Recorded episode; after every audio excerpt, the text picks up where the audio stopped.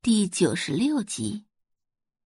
程琳和上官莹莹走后，周凤言立即上楼，把这个消息告诉了云老夫人。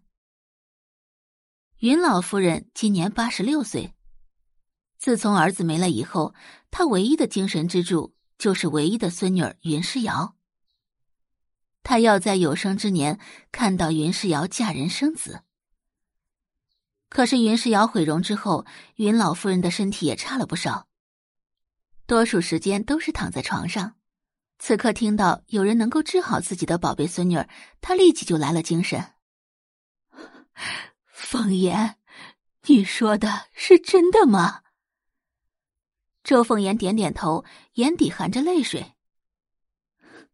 是真的，我同学家的孩子之前伤得非常严重，经过宋小姐的治疗，现在已经完全恢复正常了。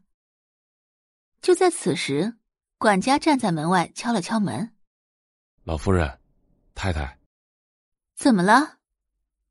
周凤言回头，宋小姐来了。一听到这话，云老夫人立即从床上起来了。快，快去把宋小姐请到正厅。管家点点头。好的，我这就去请宋小姐进来。云老夫人又转头看向周凤言：“凤言呐，你去把我那件真丝旗袍拿过来。”好。想了想，云老夫人接着道：“去拿小南阁的那件。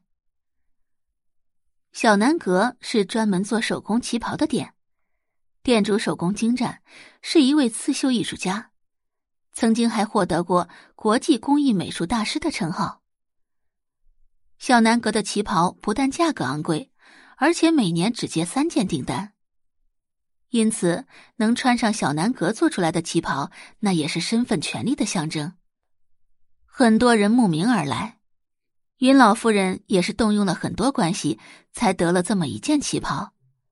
平时只有在出席重要活动的时候，她才会穿上。周凤言笑着回头：“ 妈，不用穿的这么正式吧？他要是能治好瑶瑶的脸，那就是我这个老太婆的贵人。见贵人，当然要穿的正式一些呀。”云诗瑶是云家唯一的血脉，更是云老太太的命根子。眼看着云诗瑶因为容貌一天比一天自卑。这比直接割云老夫人的肉还要疼。行。周凤言点点头，很快便将旗袍拿了过来。大红色的旗袍，精心绣制的芙蓉栩栩如生。毕竟是出自大师之手，云老夫人穿上这件旗袍，让人觉得雍容华贵，岁月不败美人。换好旗袍后，周凤言扶着云老夫人下楼。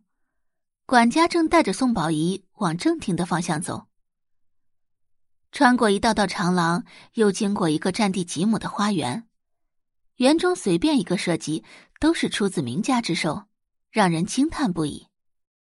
走了十来分钟，还是没走到正厅。